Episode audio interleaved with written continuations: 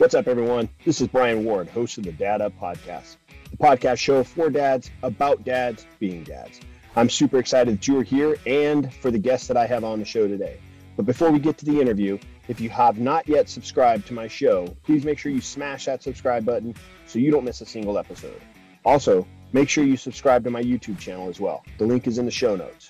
Now, let's get on with the show.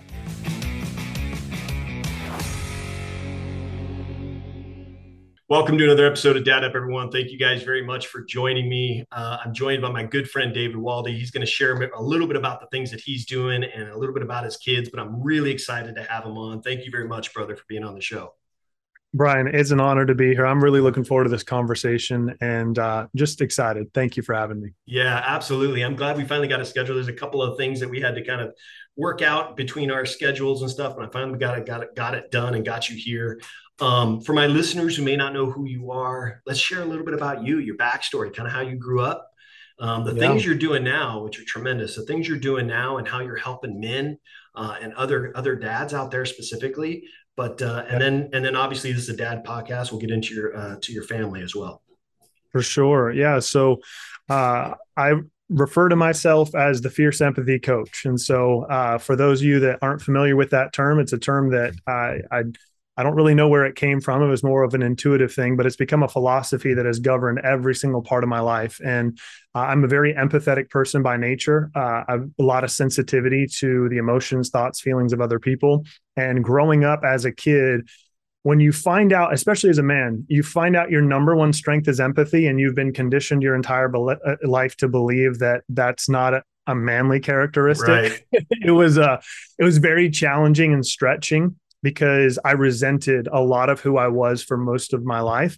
But in time, as I just progressed and grew and matured, and and uh, just as happens in life, I started to realize that I just didn't have a full picture of understanding what that really meant.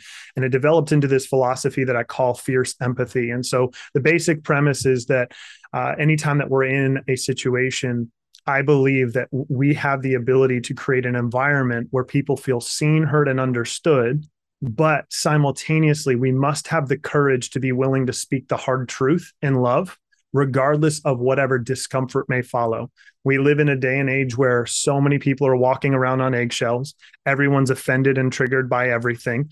Uh, if it opens its mouth, there's a reason for people to get offended. And so uh, what I do, a lot of the work that I do centers around emotional intelligence, it centers around confidence and identity, our relationships with ourselves, relationships with other people. And that translates into a lot of different contexts. So whether I'm speaking or doing consulting in a business, or if I'm just working one on one with a leader, most of it centers around understanding our behavioral psychology, why we are the way we are, how to better interact with the world around us, and to be able to create more peace more fulfillment, more joy in the life that we have. And really, to me, it's redefining success. Uh, we live in a day and age where success is really only defined by so many people as one metric, which is uh, the financial metric. Mm-hmm. And as you and I both know, Brian, uh, success is so much more than that. Your family, your health, uh, just everything ties into it. And so, a little bit of uh, my backstory, how we got here I am a Kansas farm boy at heart. I actually grew up uh, Kansas country farmland. My dad was a veterinarian, mom was a teacher, and a hardworking family. I grew up conditioned to believe like in hard work. Uh, as a kid, mm-hmm. we had our normal family chores, which are just part of what you do because you're part of you're a Waldy, right? You're a part of the family. I'm sure it is for your boys. They're wards, and so certain things you do. But I was also taught from a very young age what it looked like to uh, to work for what I wanted. And so I would have additional chores and opportunities, things that I could do to earn money. And so it taught me the value of being able to uh, to develop not only my skill sets in different areas and learn and grow and expand, but it, it taught me the value of money and it taught me to uh, to work hard and to do my best in everything that I could do. And so when I was 13, uh, I was actually very upset about this, Brian. My family decided to move to Florida at the time, I didn't realize it was because my parents were on the edge of divorce. Mm. Uh, my dad was an entrepreneur. He owned his own business practice. He was, uh, you know, small and large animal veterinarian. And so at the time, as a 13 year old kid, you're just thinking, oh, we're moving to the place where Disney World is. This is going to be freaking awesome. Uh, little did I know that it was my parents' last ditch effort to save their marriage. And so we moved to Florida. The reason I was upset about it is that where I grew up, when you turn 14 and where I lived, you could get your farmer's permit and drive. I knew you were going there with that.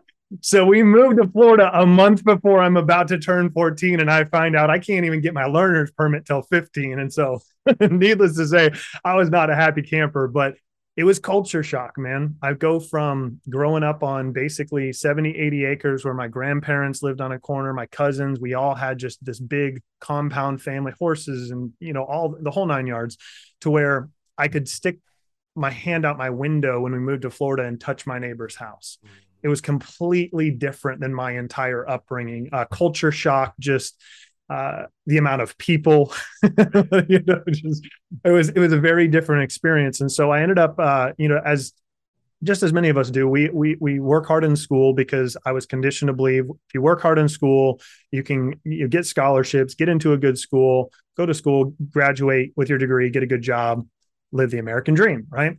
And so that's what I did. But my senior year, I actually transitioned schools, and uh, most of what I did was just whatever requirements were left for me to graduate. Uh, plus, I did OJT. All my other classes were on the job training, so I was at at school until like ten thirty in the morning, and then I dipped out and I went to work.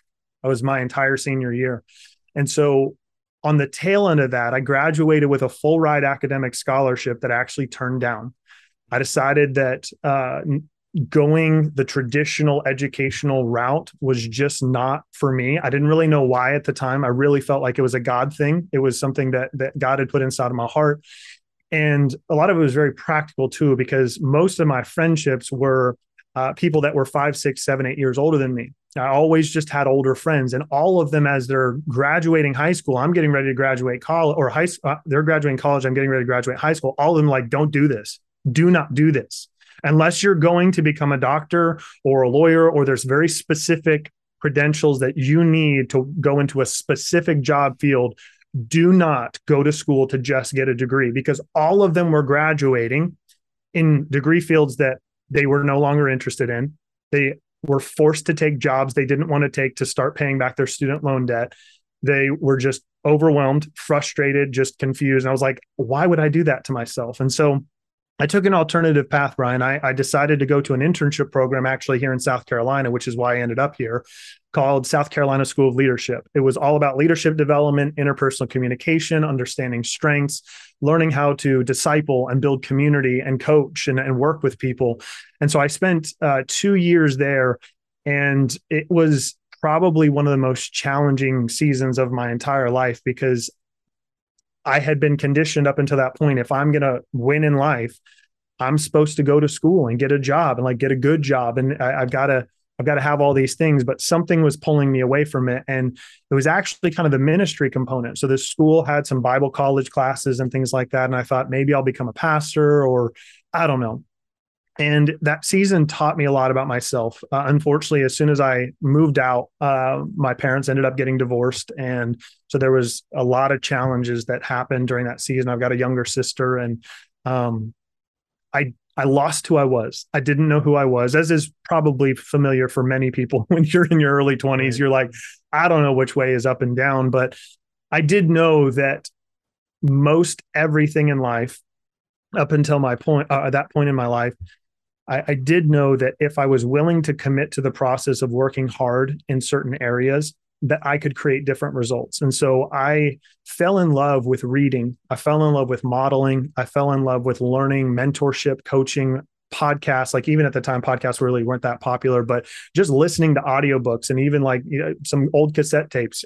just I was obsessed with learning as much as I could from people that had succeeded in different areas of life. And so I feel immeasurably grateful that even back then I I recognized that what college couldn't teach me because of theory and uh, and I'm not anti-college by the way. I just think it's right for the right people and it's not right for a lot of people.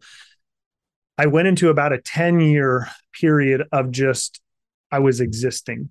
And that period ended um, about two years ago, actually, about three years ago. And I didn't know who I was. I didn't know what way was up and what was down. Through that process, like God's grace was on me. I ended up getting married to my best friend on the entire planet, my wife Jessie, and we started off life together. But as far as identity and what I wanted to do and what I wanted to to be when I grew grew up, all of that. I had no my 20s are just a blur. My tw- like I was working hard, I was in sales. My first job was in sales. I've been in sales my entire life. I ended up by the time I was about 25, 26, Brian, I had achieved the quote unquote American dream glass corner office, company car, six figure salary, company credit card, millions of dollars in sales, like senior leadership, managing team, generating millions and millions and millions of dollars. And I, um, I wanted to end it all. Mm.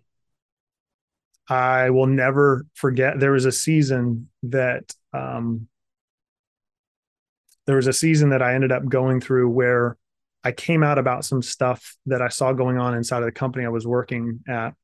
Mm. It backfired bad. I ended up uh, in that proverbial, all seen it in the Hollywood movies, the big giant conference room with the big dogs on one side and the little guy on the other side. And I was uh, um, I was belittled, I was cursed at, and I was effectively told the only reason that I was still at the company was because I was too much of a financial asset to replace immediately. Mm. That I was only as useful as the money I was bringing into the company. And at the time, I was doing extraordinarily well. I was a top 1% producer in this $400 million a year company. Mm.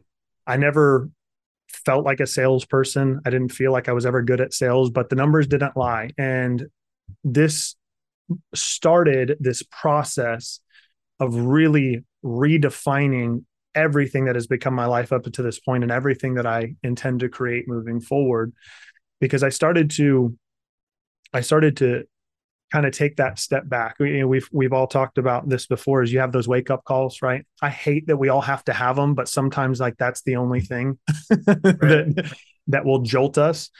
And so, in about a six to 12 month period, my wife and I went through a miscarriage. I took a $40,000 pay cut. My job was threatened, and I basically had a timeline for how long I was going to be there unless something crazy happened. And I, uh, I was having regular panic attacks. I was 60 pounds heavier than I am right now. I was working 70, 80, 90 hours a week. Um, I was not present as a husband I wasn't present as a father for our firstborn when she came into the world. I felt like I was failing on every front, but from the outside looking in, like I'd made it mm. as far as the definable metrics for what a successful life was supposed to be. I had the house, had the car, had the job, had stuff.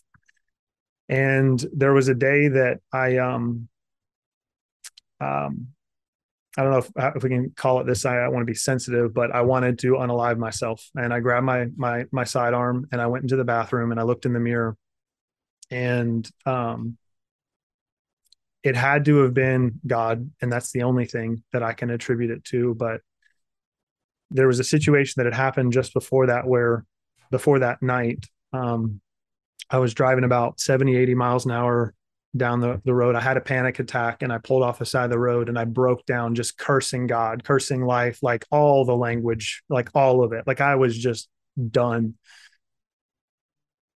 And I heard three words. And I know it was God. And all I heard was, I love you. I love you. And this tumultuous season was what I needed to wake up and to realize that I had been living on autopilot.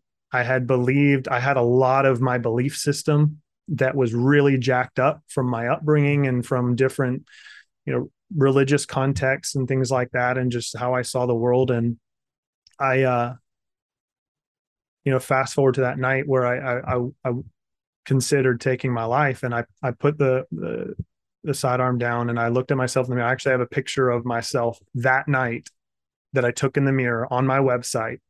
And you can see the depression in my face. You can mm-hmm. see like I I mean my shirt's off. It's like in the mirror, like you can see it. And I just remember in that moment, I knew that something had to change, but I didn't know how. I didn't know what to change. I I didn't know who I was. And fortunately, during that time, this was a total God thing as well. I had a mentor of mine who actually had approached me because I was in that leadership position. Uh, she worked for another company, and she said, "Hey, my my organization has this coaching program that I'm I've been tasked to develop. It's about a three hundred thousand dollar coaching program, but I need five case studies, and I need to have all of the data to be able to present to our board of directors before we'll move forward with this initiative. Would you like to be one of the case studies? I will allow you to go through this for free. Number one, I'd never heard of a coaching program before, right. other than coaching like in sports and stuff like that, right? And um, number two, the fact like those were numbers that was just like, who in the world would ever pay that kind of money for a coaching program? It was a completely different paradigm of, of life. And so, fast forward, I'm wrestling through all of this. The fact that I'm a very empathetic dude. Like, I feel like Now, what's really funny is that I love the outdoors. I love hunting, fishing, riding motorcycles. Like I like doing the quote unquote manly stuff, but I'm very emotional. I'm a very, very emotional human being. And that caused a lot of cognitive dissonance in my early years because what so many men say men are supposed to look like and act like and talk like. I know that's a big topic of conversation today. I think it always has been. It's like what is a man and like what is a woman and what how do you define it and what are the characteristics and everything like that. And so growing up I really pushed down that sensitive side, that empathetic side and over the course of 15 years Brian, I took um the same strengths test three different times and every single time my top 5 strengths were the same. Is empathy, inclusivity, connectedness, adaptability, and input. I resisted it for so long because that's not who I was supposed to be.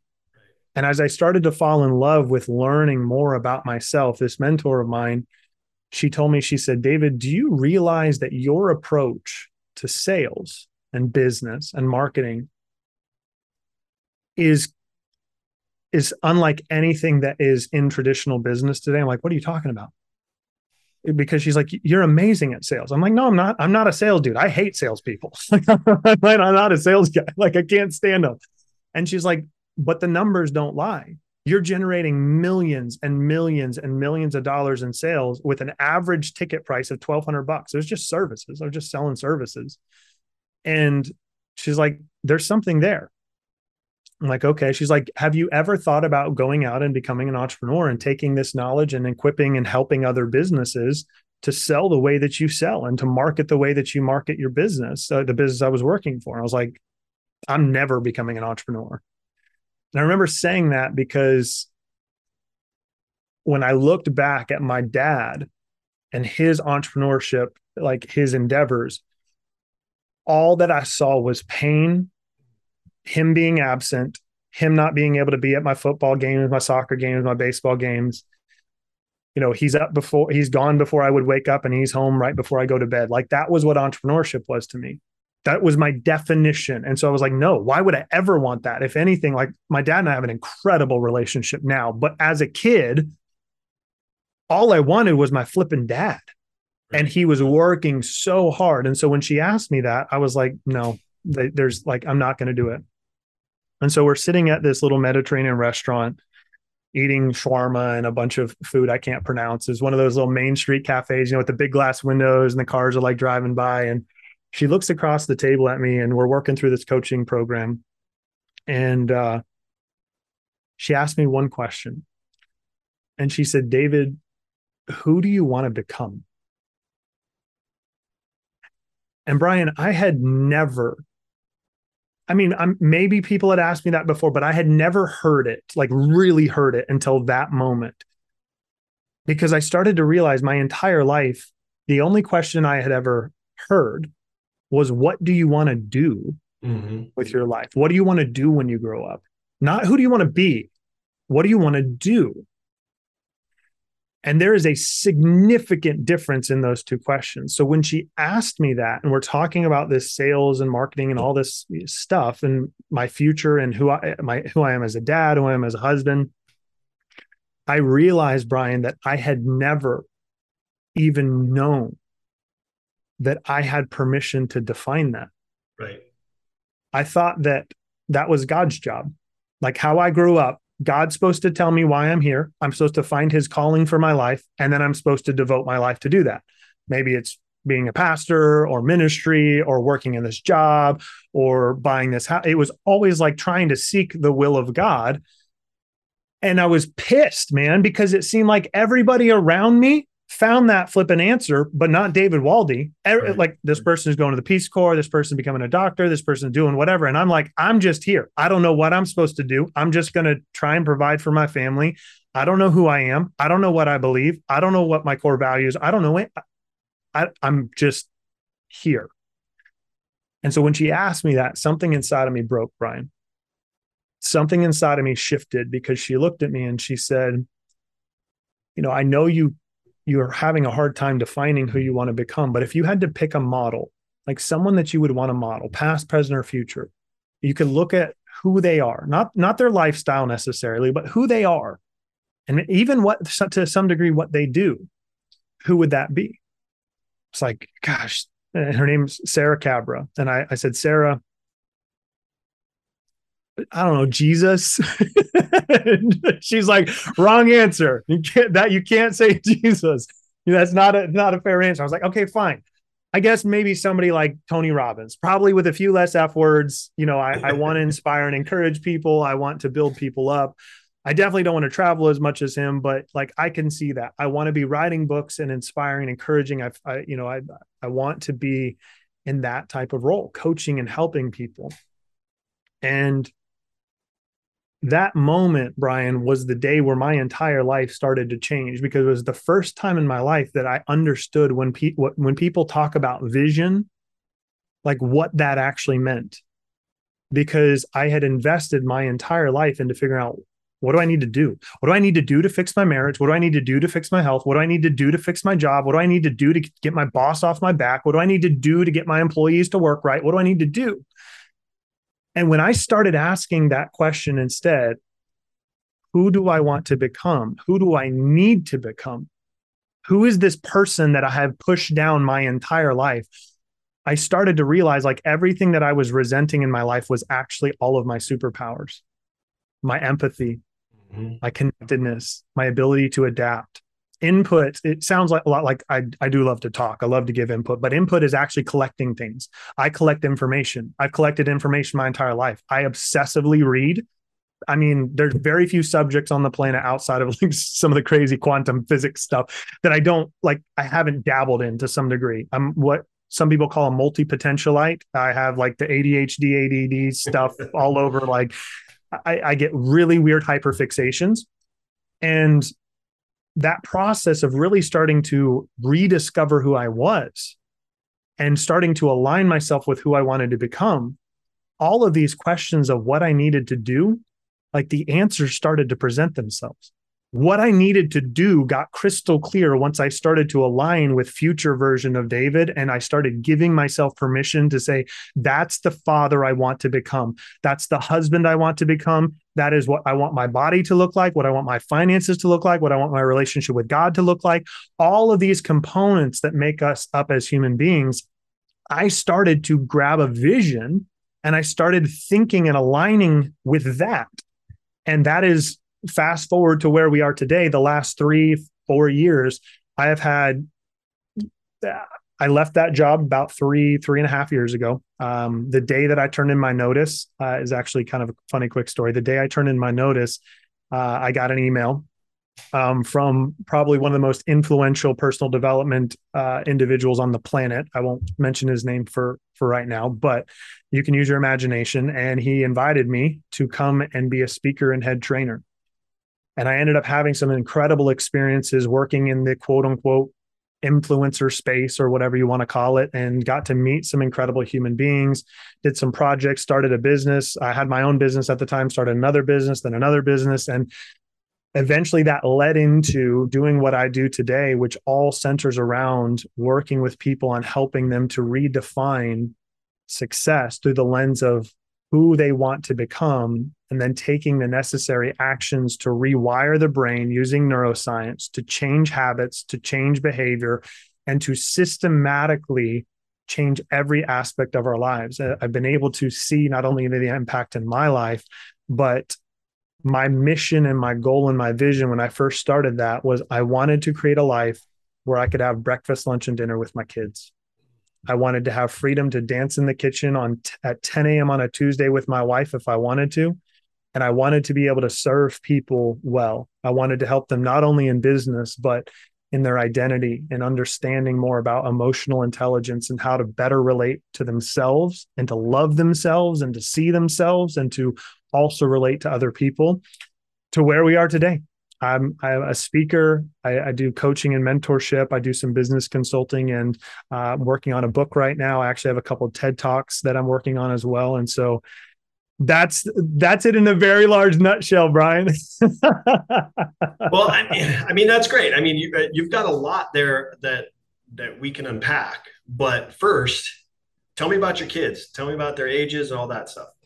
Absolutely. So all of this all of this came about because of again some pain that i experienced growing up the entrepreneurship thing was not something that i even entertained till about four or five years ago when i was like okay maybe maybe i can make it different and if i am going to do it different what i do want as much as i honor and love my dad and i understand now he was working incredibly hard to give me opportunities mm-hmm. that he never had. And so as a kid, you misunderstand that. And then as you mature, you're like, okay, I get it now. And mm-hmm. so even with that, the lessons that I learned, I knew if I was going to go into entrepreneurship, it had to make sense for my alignment, for the harmony I wanted to create in my life, and for the type of routine and schedule of everyday life that I wanted to have. And so uh, this first started when my my daughter was born. Her name is Emmy Sage. Uh, she is five, and uh, she is just she's going to be the president one day. I'll tell you what.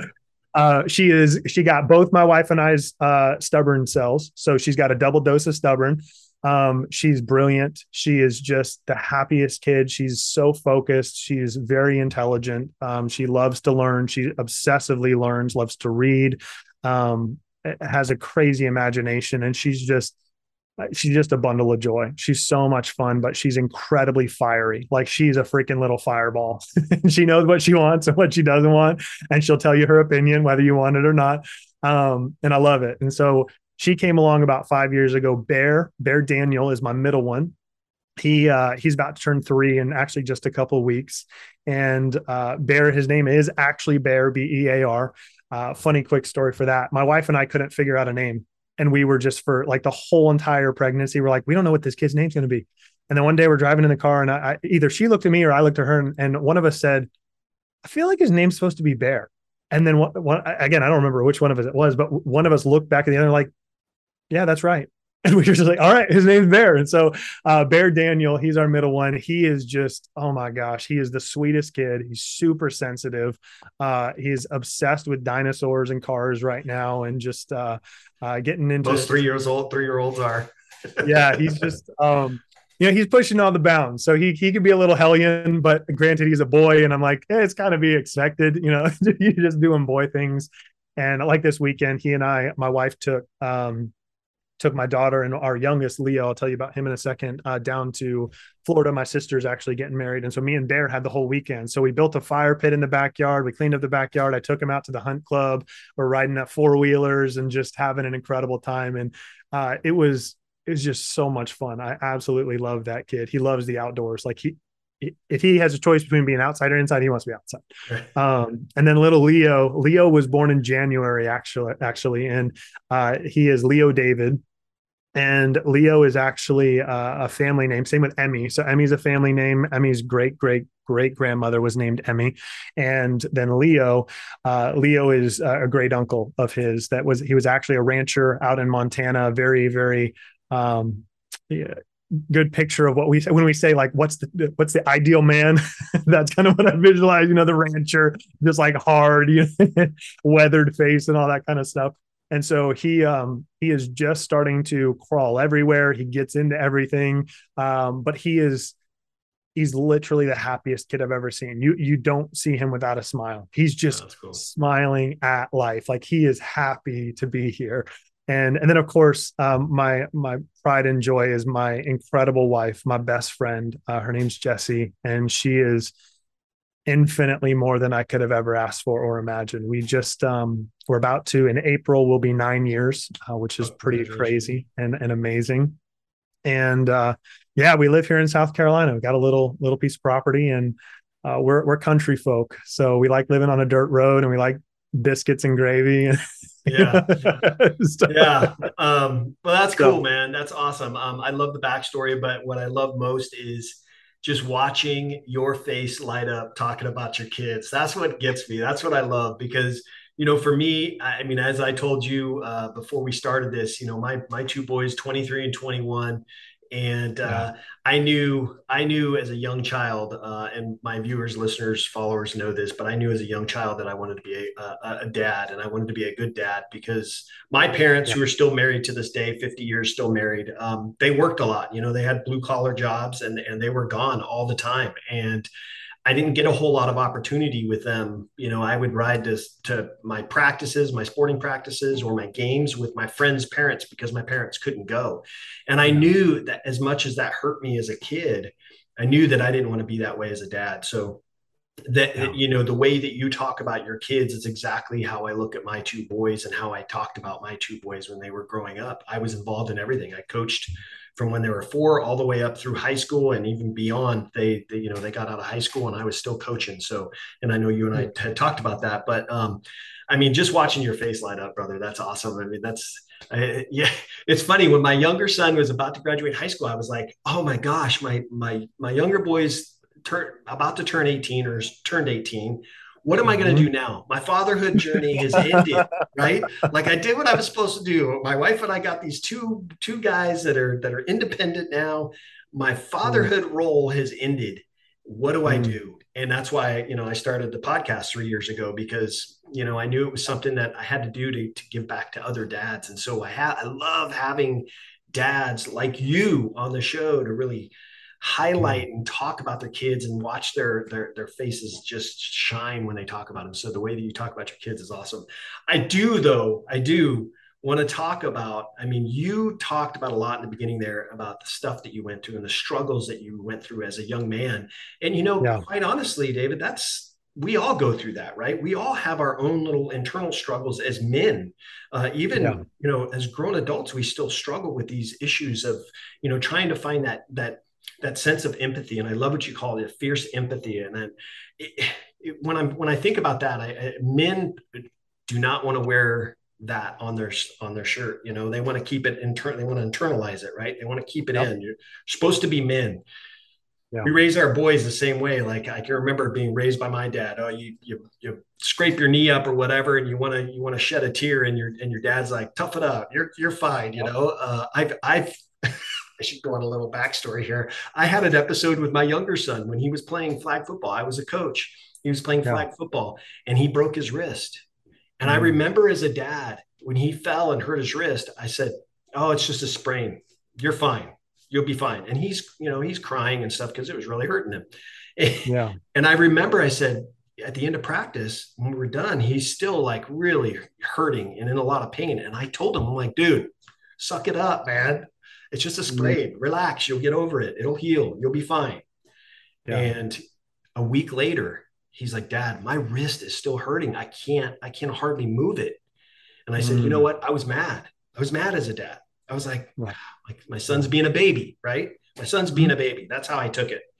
I went, yeah. you know what? Just to make you happy, I'm going to take you to the doctor. He's going to give you an x-ray. And I literally told him, David, I said, we're going to get this x-ray done. He's going to tell you it's just a sprain. And I'm going to tell you, I told you so and you're going to have to suck it up. That was my mistake as a dad because when we went to the doctor and he got an x-ray, the doctor looked at us and said, yeah, it's broke.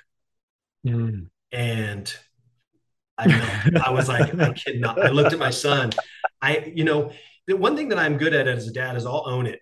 You know, yeah. if I make a mistake, I'm going to go to my boys and say, I made a mistake. I messed up. And I had to yeah. right in front of the doctor tell my son, I made a mistake. I messed up. You were right. it was broke and i'm sorry mm-hmm. and that's a struggle for dads right? Admitting when we're wrong because we're supposed to mm-hmm. have you know we have this ego behind us. We're these men we're these tough guys you know? We, we we don't we don't ever make mistakes or if we do we don't ever acknowledge it you know? So that's how i felt with my son. It's like dude i messed up. I'm really sorry bud. I feel terrible. Dad of the year across my forehead right here like you know? Um, but you know talking about that how do you help men through that? Because if i come to you as a dad and say you know i'm really struggling with this side of me i know mm-hmm. it wants to come out but I'm, yeah. try, you know, I can feel myself internalizing it and keeping it in. And I know it's important yep. for us to let our emotions out as men. It's okay to do that. How do you help mm-hmm. dads through that?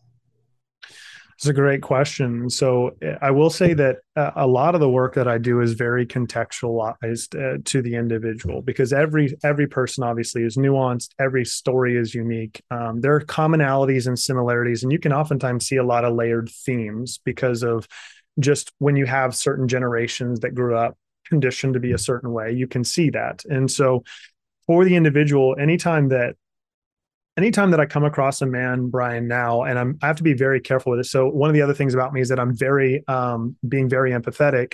Uh I I have what I would call as a gift is that and I, I, I treat it with a lot of humility and respect uh, i do think that it does tie to a lot of my belief system to around words of knowledge and words of wisdom i'm a christian and that's kind of my my background and understanding what i believe to be the holy spirit working through me is that most often the guys that are even emotionally aware enough to recognize i'm not emotionally available they're 99% of the way there they really are because if you're humble enough to recognize I am not being emotionally available in the way that I want to be, whether it's with my kids or with my spouse, that to me is a tremendously courageous element of ownership. You're just saying, I know that this is a problem. And so typically what i'm doing and working with the individual is uh, it's a systematic approach. And so i have what's called the fierce empathy framework. It's actually an acronym. And so fierce i'll break it down really quickly. So fierce is foundations. That's number one. Is like where are you right now? Like be honest. This is the hardest thing for men is to get really freaking brutally honest about where you are right now and being honestly self reflective and critical to the point that you can write down on a piece of paper here's where I suck as a human being. Here's what's falling through the cracks. Here are all the things that I'm dissatisfied with. But here's the challenge in that, Brian, is that a lot of guys, number one, they've never done that. But number two, when most do it, they mistakenly layer on guilt, shame, condemnation, and regret. So the goal is to take an honest reflection of where you are without layering on all the BS, all of the history in the past and where you failed and messed up, saying, no, like this is not like pity party, whine, cry, like feel bad about myself time. This is just an like, what are the facts? What are the facts for your life right now? That eh, we need to start here with the foundation. And the best way that I, I use to describe this, Brian, is that if somebody gives you a map and you can see where the buried treasure is, but they don't orient you or tell you where you are currently on that map, that map is useless. Right. It's completely useless. They can be like, I can tell you exactly where the treasure is, but if you don't know where you are right now, it's useless. And so the foundation piece is taking time to actually reflect and say, here's where I'm at. And then it leads into I. So that's F. I in, in the fierce part. I is intentions. This is where we start to craft and formulate a vision. What are your intentions? What are your intentions as far as your marriage? You as a father, in your business or in your career, in your health, in your spiritual walk, in your mindset, in your emotional state what are the things that you need to to change and the only way that we know what to change is when you start to craft a vision for the man you want to be instead the man you want to become but here's where another problem potentially can slip in, Brian, is that a lot of times this level of dissatisfaction, we look at who we are and we look at the man that we want to become, and we just, again, all we feel is guilt. All we feel is ashamed. All we feel is like trash. We just feel like horrible guys. We're like, that's who I want to be, but this is who I am. It looks and like that's, it yeah, it looks like, I don't mean to interrupt you, but that's when men look at it that way, it mm-hmm. seems like the man you want to become is so far away and almost mm-hmm. appears so unrealistic yep. that you don't even attempt to make the steps to get to that place right? Right. Yeah and the reason is is because we're looking at it through the wrong frame in my opinion. We've been conditioned to believe that hey if i create this version of me that i want to become then i have to work really hard to become that. And it's not true the reason that we have to craft a vision and i shouldn't say it's not true it's true but with a strong caveat when you craft a vision for the man that you want to become it's not because you need to to look at all of these areas where you're deficient and uh, feel like trash because that's what usually happens. The goal is to be able to see in your mind that future version of you and mentally, and this is where I lose some people. So hopefully I do a good job explaining this. We know the power of imagination, right? We've, we, we've seen this in our kids. Every father has seen this in their child when your kid pretends cowboys and Indians, or they're a little chef, or they're a prince or a princess, and they step into an alter ego.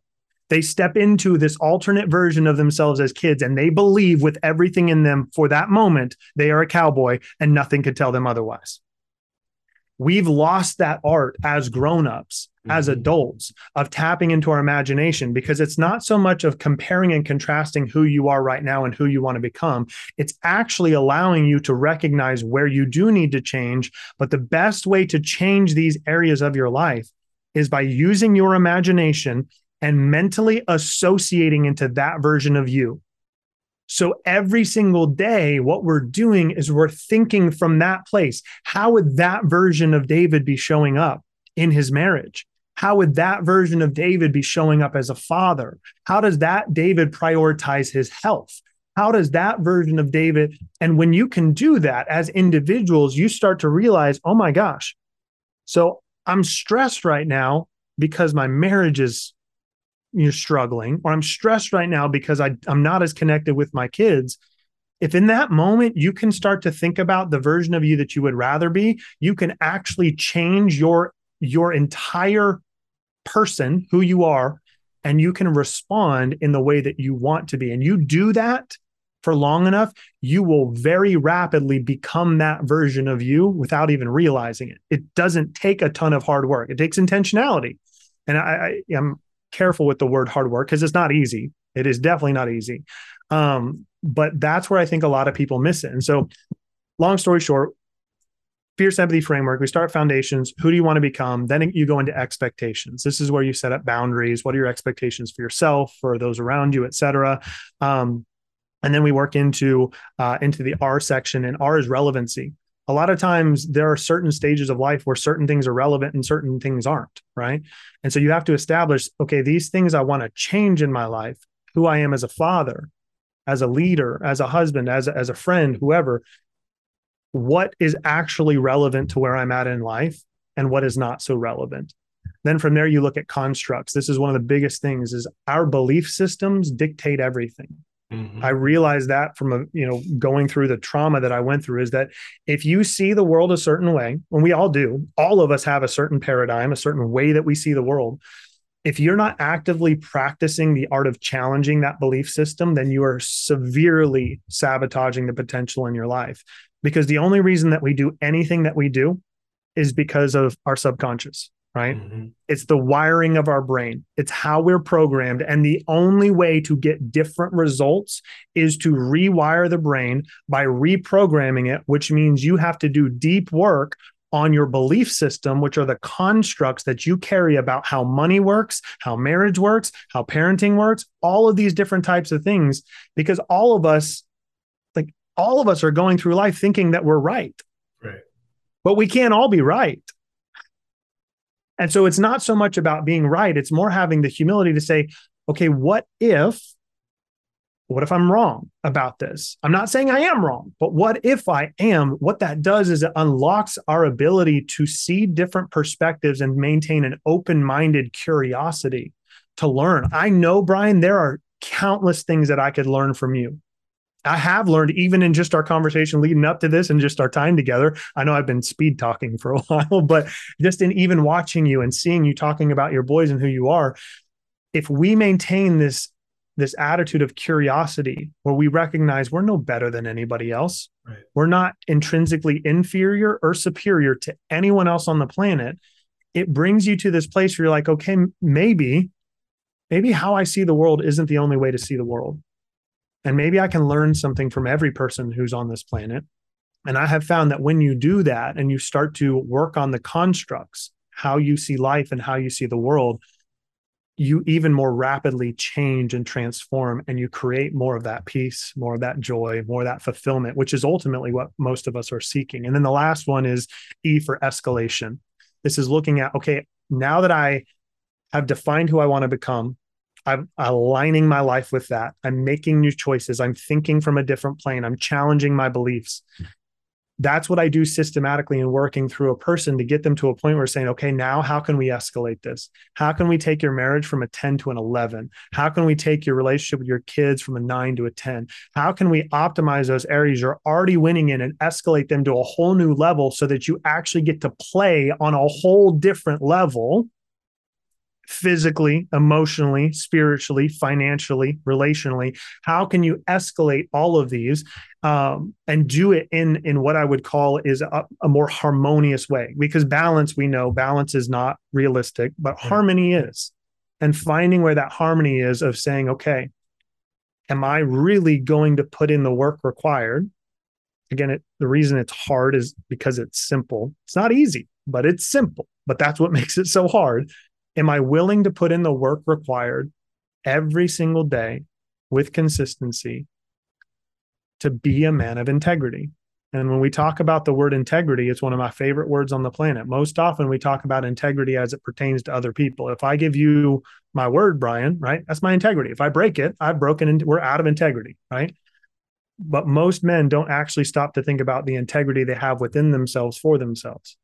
Because we punk out on our word all the time to ourselves. We snooze. We don't go to the gym. We don't pick up the flowers we said we were going to pick up for our wife. We we do miss the ball game, even though we could have you know made a rain. There's all these different types of things that we we give our word to ourselves and we break it over and over and over and over and over again. And eventually that brings you to a place where I believe I got to where there's no self esteem, there's no self trust, there's no discipline, there's no clarity, there's no vision, there's no anything. And you can get to a point in your life where you genuinely question, why am I even here?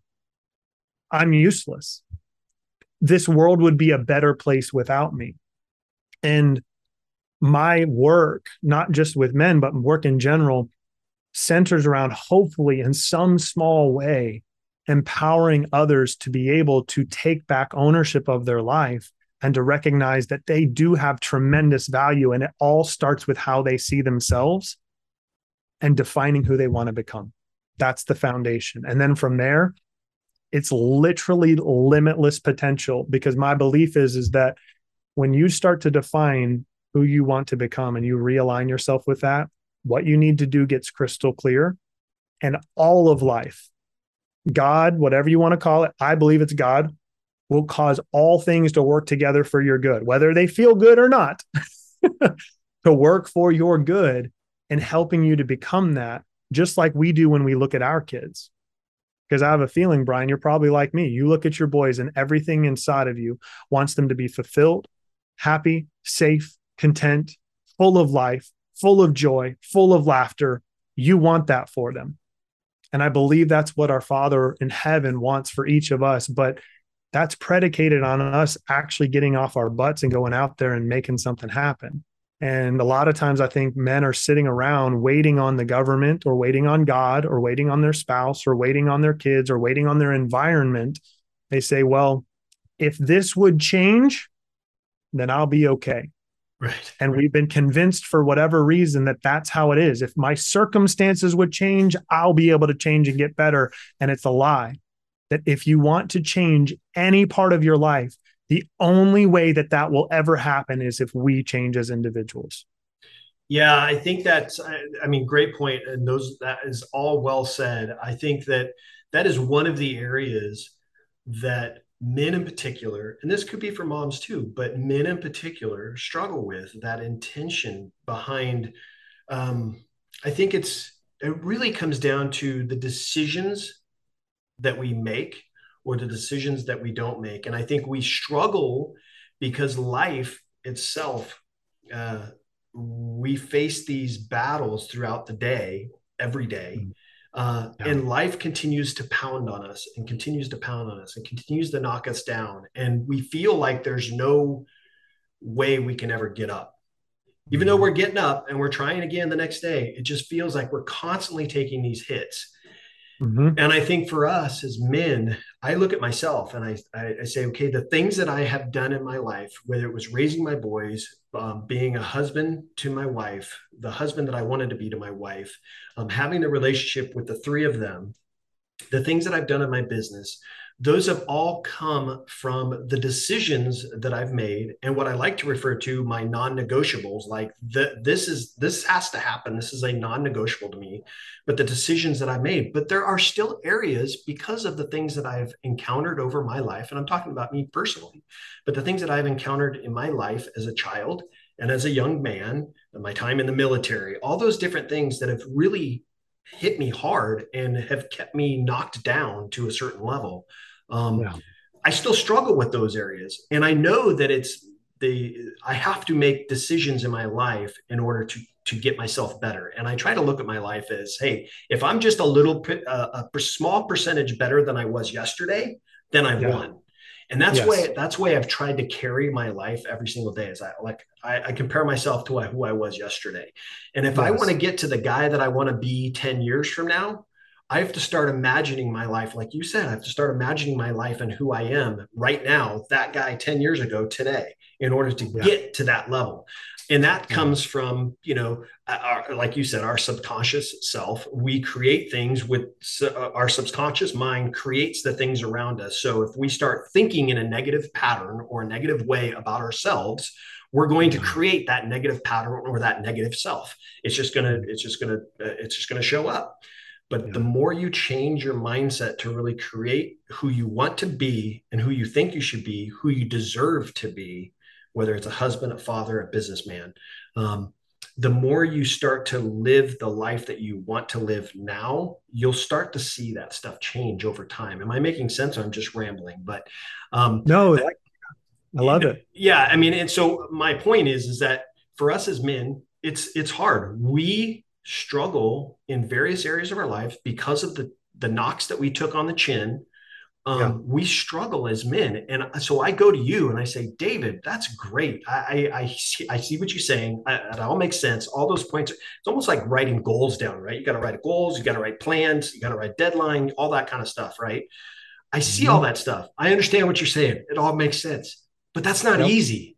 It's not easy to do course not. So so I, I, tell dads it's not easy. Yeah. you want to be the dad that you want you want to be this particular dad? Yeah. And mm-hmm. you're this this type of dad now? Yeah that's that's good that's going to be a tough road that you're going to have to go down to get mm-hmm. there. It's not impossible but it's not yeah. going to happen overnight. It's not going to be this quick fix.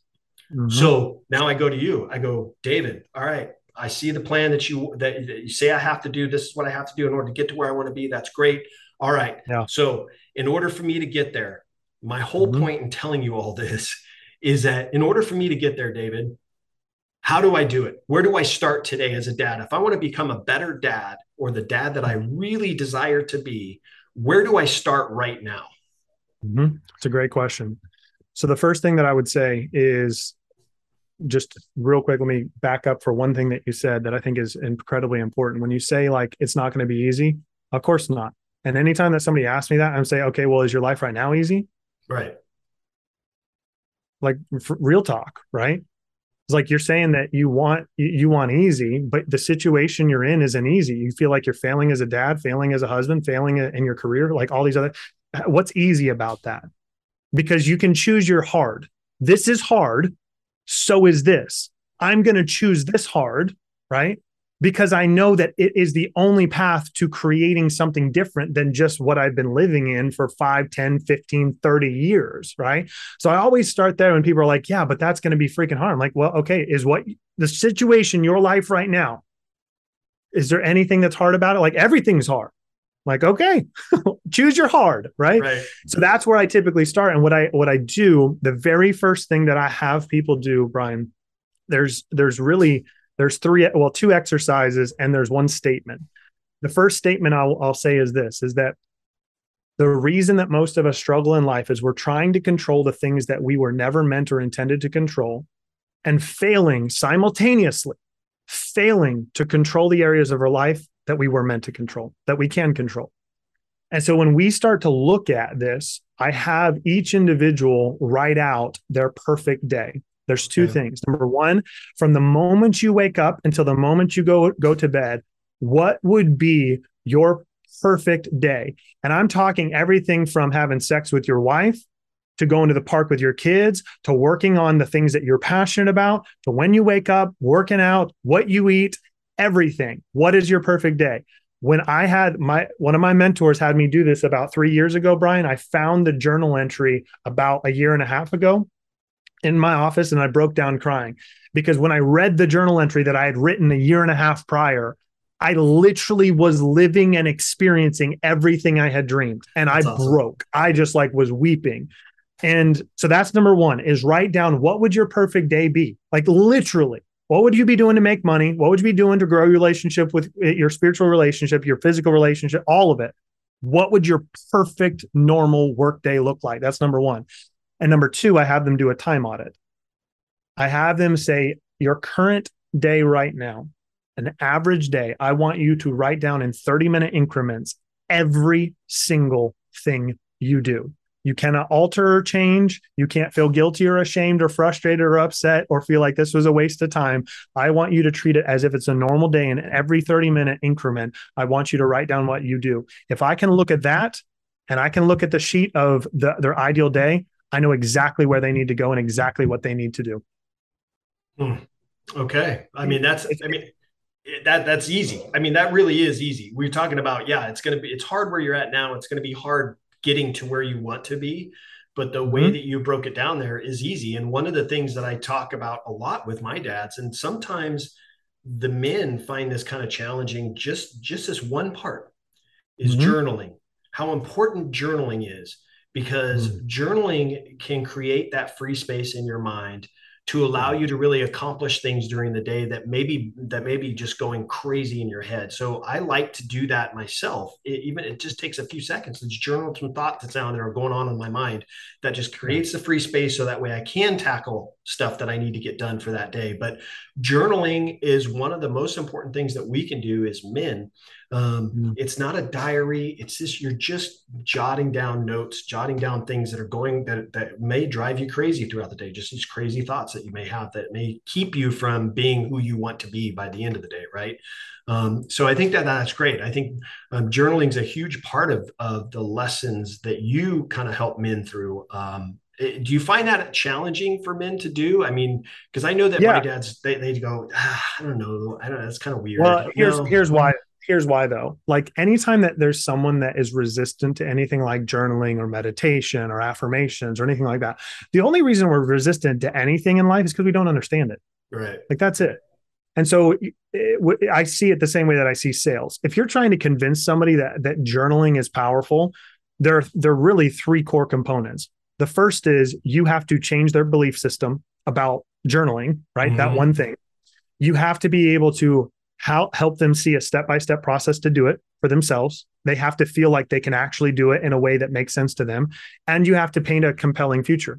They have to see the value of the journaling and be able to imagine if I do journaling, then I get this. I need cause and effect. And so when we tell people, like, you know, you need to be journaling every day, well, I don't want to do that. Well, no, you need to do it. It's not going to work. And they're never going to do it ever. Right. right. It's like, okay, well, you know, why don't you want to do journaling? Well, I don't see any value in it. That's typically what they say. Like, I don't even know why I would do it. I don't see any value in it. That is an indication to you and I and to anyone else listening. If someone's like, I don't feel like it's worth it, I don't see value in it, it feels like a waste of time. It has nothing to do with journaling and everything to do with their beliefs, Right. Right. everything to do with an operating system and a construct because they don't understand the value. And so your job is to communicate the value just like we did and we do with our boys. I'm sure you did with your boys. Is like get them to eat their green beans. I thought you wanted to be a really awesome soccer player when you grew up, kiddo. Oh, I do. Well, a really awesome soccer players they eat their green beans. right, you know, that's right. all that it is is a healthy persuasion to try and help them to make that decision for themselves.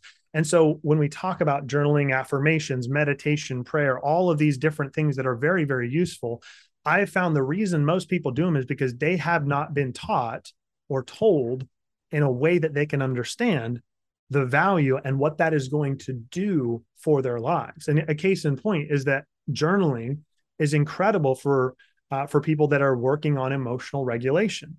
Right. People are like, well, what's emotional regulation? Well, do you get pissed off pretty easily? Are you reactionary? Do you find yourself angry that you're angry all the time? Are you short with your kids? Are you short with your wife? You know, are you constantly stressed and anxious?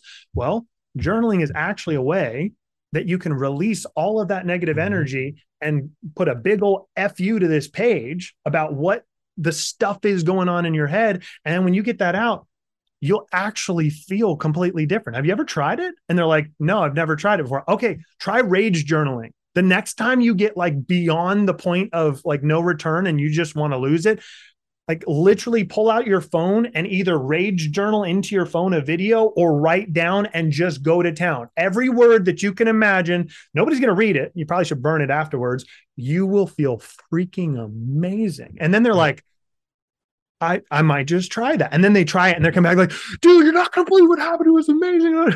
right? And so I think it's more about us being able to help people understand simple things that they can do that that's where we oftentimes get confused like even for somebody listening to this podcast we've talked about a lot of stuff and it's very easy for me to be able to step into that that seat listening right now and be like david brian like this stuff all sounds great but i just need like give me something practical, man. This all sounds like ethereal, awesome, cool juju stuff, but I need something practical. And as we talked about, something practical is like journaling. But mm. we also need to help people understand, hey, the reason for journaling is is for you to dream. When's the last time you actually sat down for real and did an honest time of reflection about where you're at? When's the last time you sat down and wrote about what you want your marriage to look like? When's the last time you actually sat down and wrote some of your dreams about your career and that book that you've been sitting on for 25 years, or the fact that you want to stand on a TEDx stage, or you want to be able to to win that award, or you want to be able to go be in a screenplay, or you want to write what I don't know what it is. Every single man, every single dad is different, but we've buried these things. And so when we can give practical, just start here. Start with defining your perfect day start with taking an honest reflection audit of how you invest your time because most often most men aren't investing any time. They're right. spending it all. They're spending their time doing whatever and they don't see life and time as a resource to be invested. When you can start doing those practical things all the other stuff just it starts to flow towards you because you've opened up your life to the possibility of change and now life will start happening for you and you'll start answering the questions. And before you know it, you'll pick your head up and be like, I don't even recognize who I was. Like that's a whole nother human being. Right. And that's where I, I, it lights me up just to see people take ownership and to recognize like we have so much more potential than we ever even realized. Right. Yeah. And I think that's great. I, I, I do. I, I see that, uh, what you said that the, the, men they don't I, I, say men but really it could be it could be the moms too but it just they don't find value in it because they've never tried it. And i think that once they do it that one time you're absolutely right. It's mm-hmm. like once they do it that one time how much different they'll feel. And can you imagine if you did it like i just do it just for it takes me a couple seconds every morning. I just jot down things on my journal about what i'm thinking and i just do it on my right on my phone. I just jot down what i'm thinking. It allows my mind to just kind of open up and be free so i can get through the things that I need to get through for the day. But imagine the compound effect of that. If you did that mm-hmm. one day and then you did it for a week and then a month and then a year, imagine the person you are today to the person you are a year from now, how much better off you'll be. Uh, you're going to be amazed. And we talk about getting it being hard in the space that you're in now and getting to the person that you want to be, how difficult that is.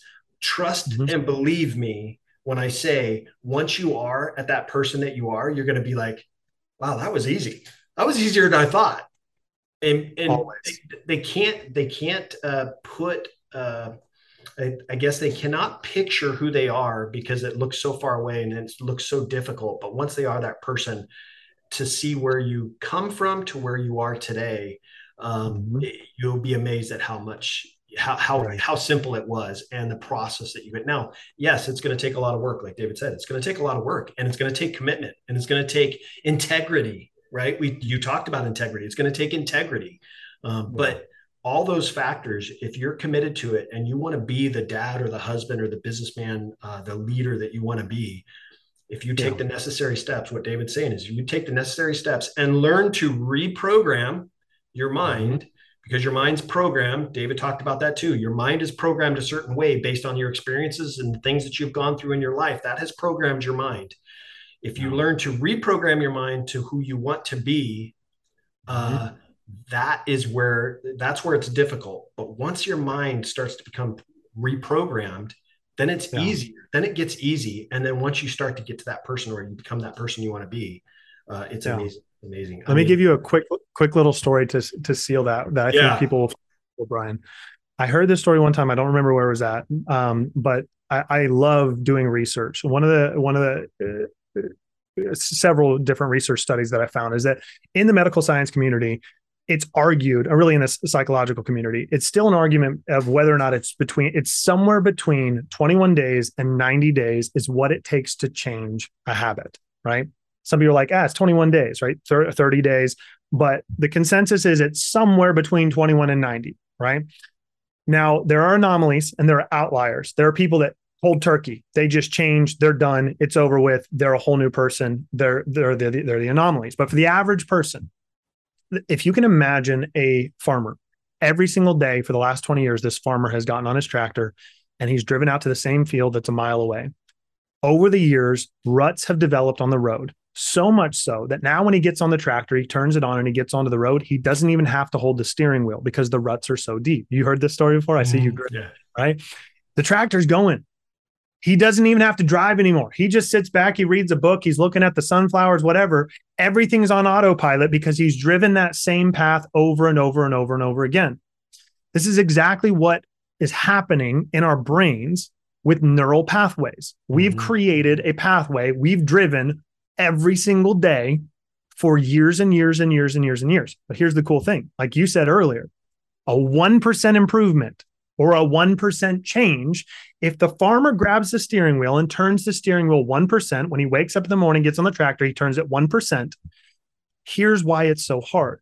Those ruts are so deep. If you've ever been in ruts before and you're trying to get out, you know that even if you're right. just trying, you got to like, you got to force that thing out of deep ruts, right? It's incredibly hard.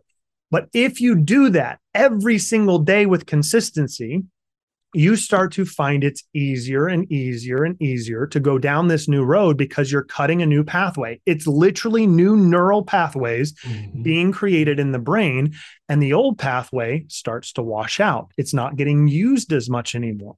This is why early on, changing our habits are so incredibly hard. But if a habit is hard, this is what I want everyone to remember. If a habit is hard to you, it means it's not actually a habit yet. Because a habit, by definition, is only something that you do without consciously having to think about it.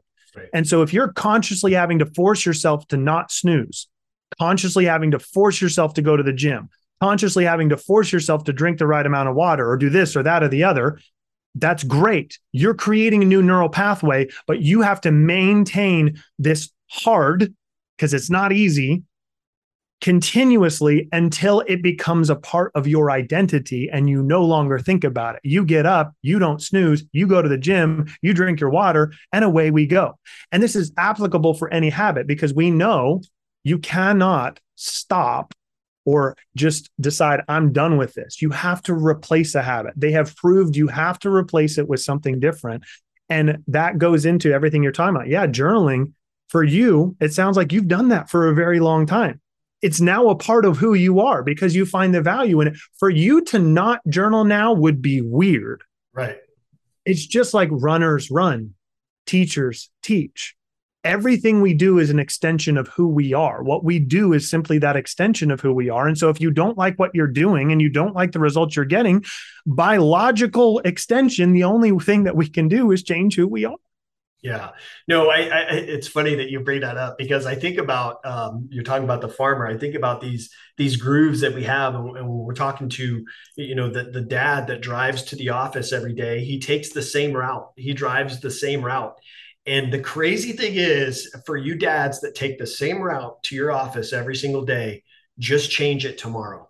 When you drive to the office tomorrow, go a different route, and you're going to see how weird it feels. You're going to be like, wait, yep. this is there's something wrong here. Your brain's going to be like, yo, Brian, what are you doing, man? You're not going the right way.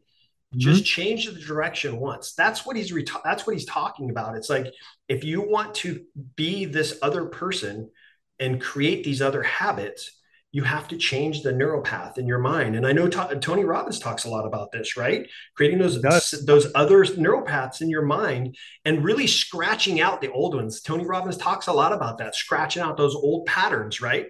That's yep. what that's what David's talking about is creating these other. And, and so I say that in that when it comes to us as parents, dads in particular or moms, when it comes to us as parents, you want to create a habit in being a, the parent that you want to be. You have to start to program your mind creating those new neural paths.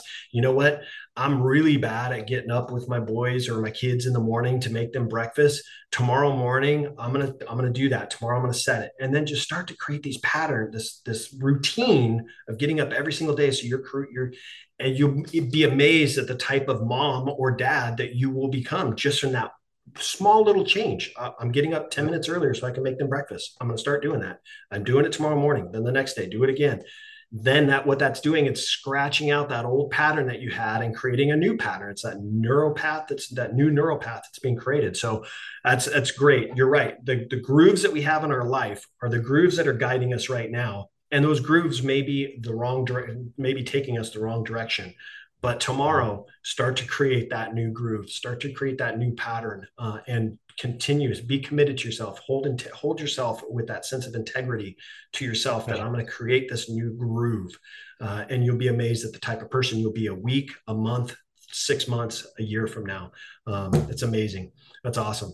Um, David, listen, I know we've gone long and I want to let you go because I know you got a busy day. But for my listeners, my viewers, they want to learn a little bit more about you, check you out. Best place for them to do that.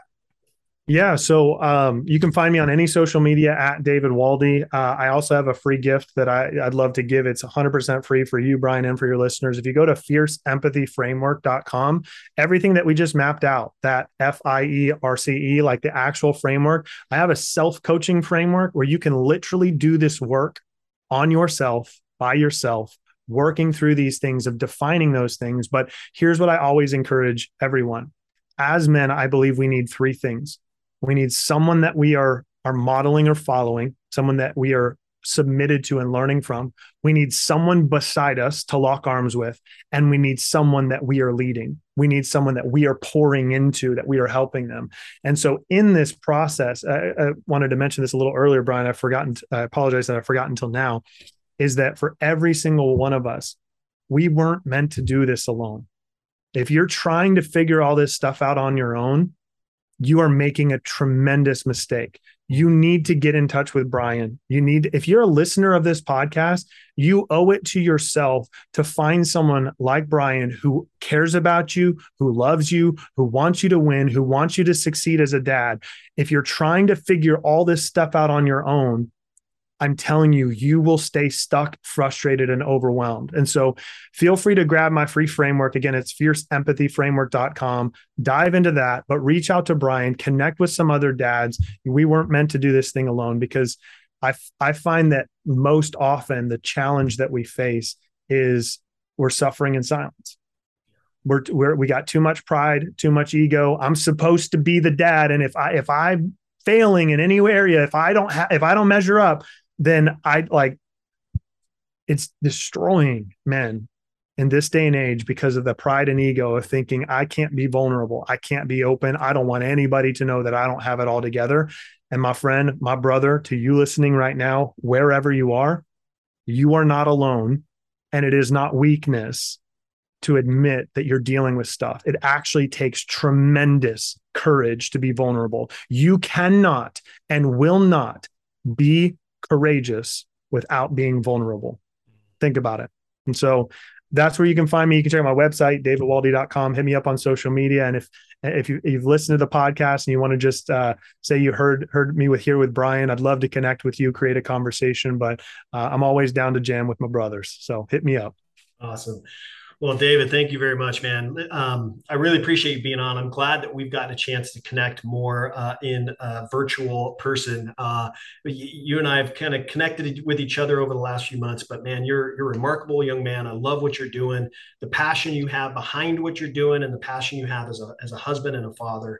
Uh, that's why I like doing this show is for men like you uh, to really pour into others, because like you said, us as dads, we can't do it alone. We cannot be afraid to reach out when we need help. We have to be able to do that. If you're able to reach out and say, I need help in this area, that's a massive step. That's a massive step in the right direction.